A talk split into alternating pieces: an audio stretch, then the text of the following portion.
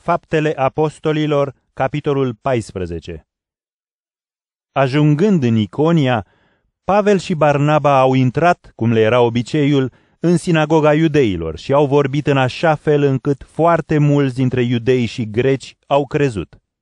Dar iudeii care n-au crezut au stârnit și au învrăjbit sufletele neamurilor împotriva fraților. Ei însă au petrecut acolo multă vreme vorbind cu îndrăzneală despre Domnul, care a dat mărturie pentru cuvântul harului său, făcând semne și minuni prin mâinile lor. Mulțimea din cetate s-a dezbinat. Unii erau de partea iudeilor, alții cu apostolii. Iudeii și neamurile se înțeleseseră împreună cu conducătorii lor să-i huiduie și să-i ucidă cu pietre. Dar apostolii, când au aflat, au fugit în Listra și Derbe, în cetățile din Licaonia și în împrejurimi, și au predicat acolo Evanghelia. În Listra trăia un infirm, o loc din naștere, care nu mersese niciodată pe picioarele lui. El ședea acolo și asculta predica lui Pavel. Iar când Pavel l-a privit și a văzut că are credință ca să fie mântuit, i-a zis cu glas tare, Ridică-te în picioare și stai drept. El a sărit în picioare și a început să umble.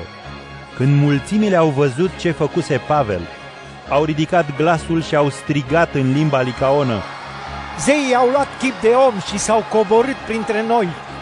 Pe Barnaba l-au numit Zeus, iar pe Pavel Hermes, pentru că el vorbea cu pricepere.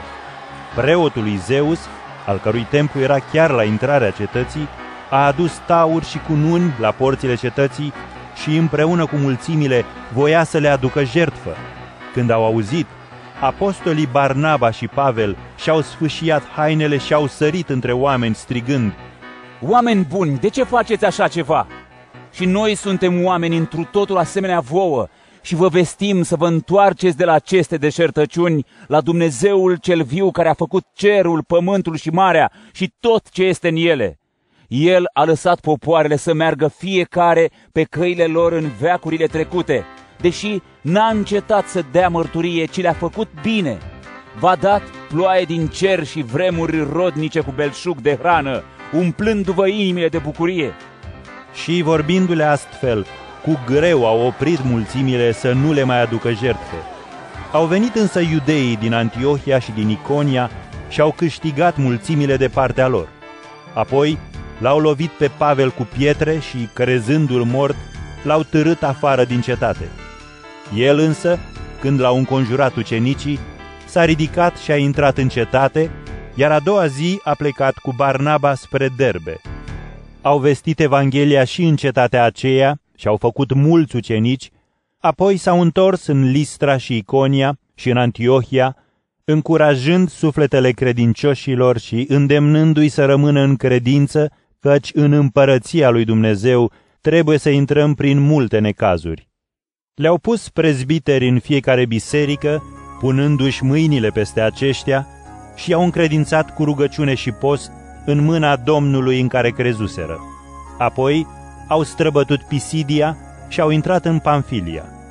După ce au vestit cuvântul în Perga, au mers în Atalia. De acolo s-au îmbarcat spre Antiohia, unde fuseseră încredințați harului lui Dumnezeu pentru lucrarea ce au împlinit-o. Iar când au ajuns, au adunat biserica și le-au vestit ce a făcut Dumnezeu cu ei și că a deschis ușa credinței și pentru neamuri. Și au stat acolo mult timp alături de ucenici.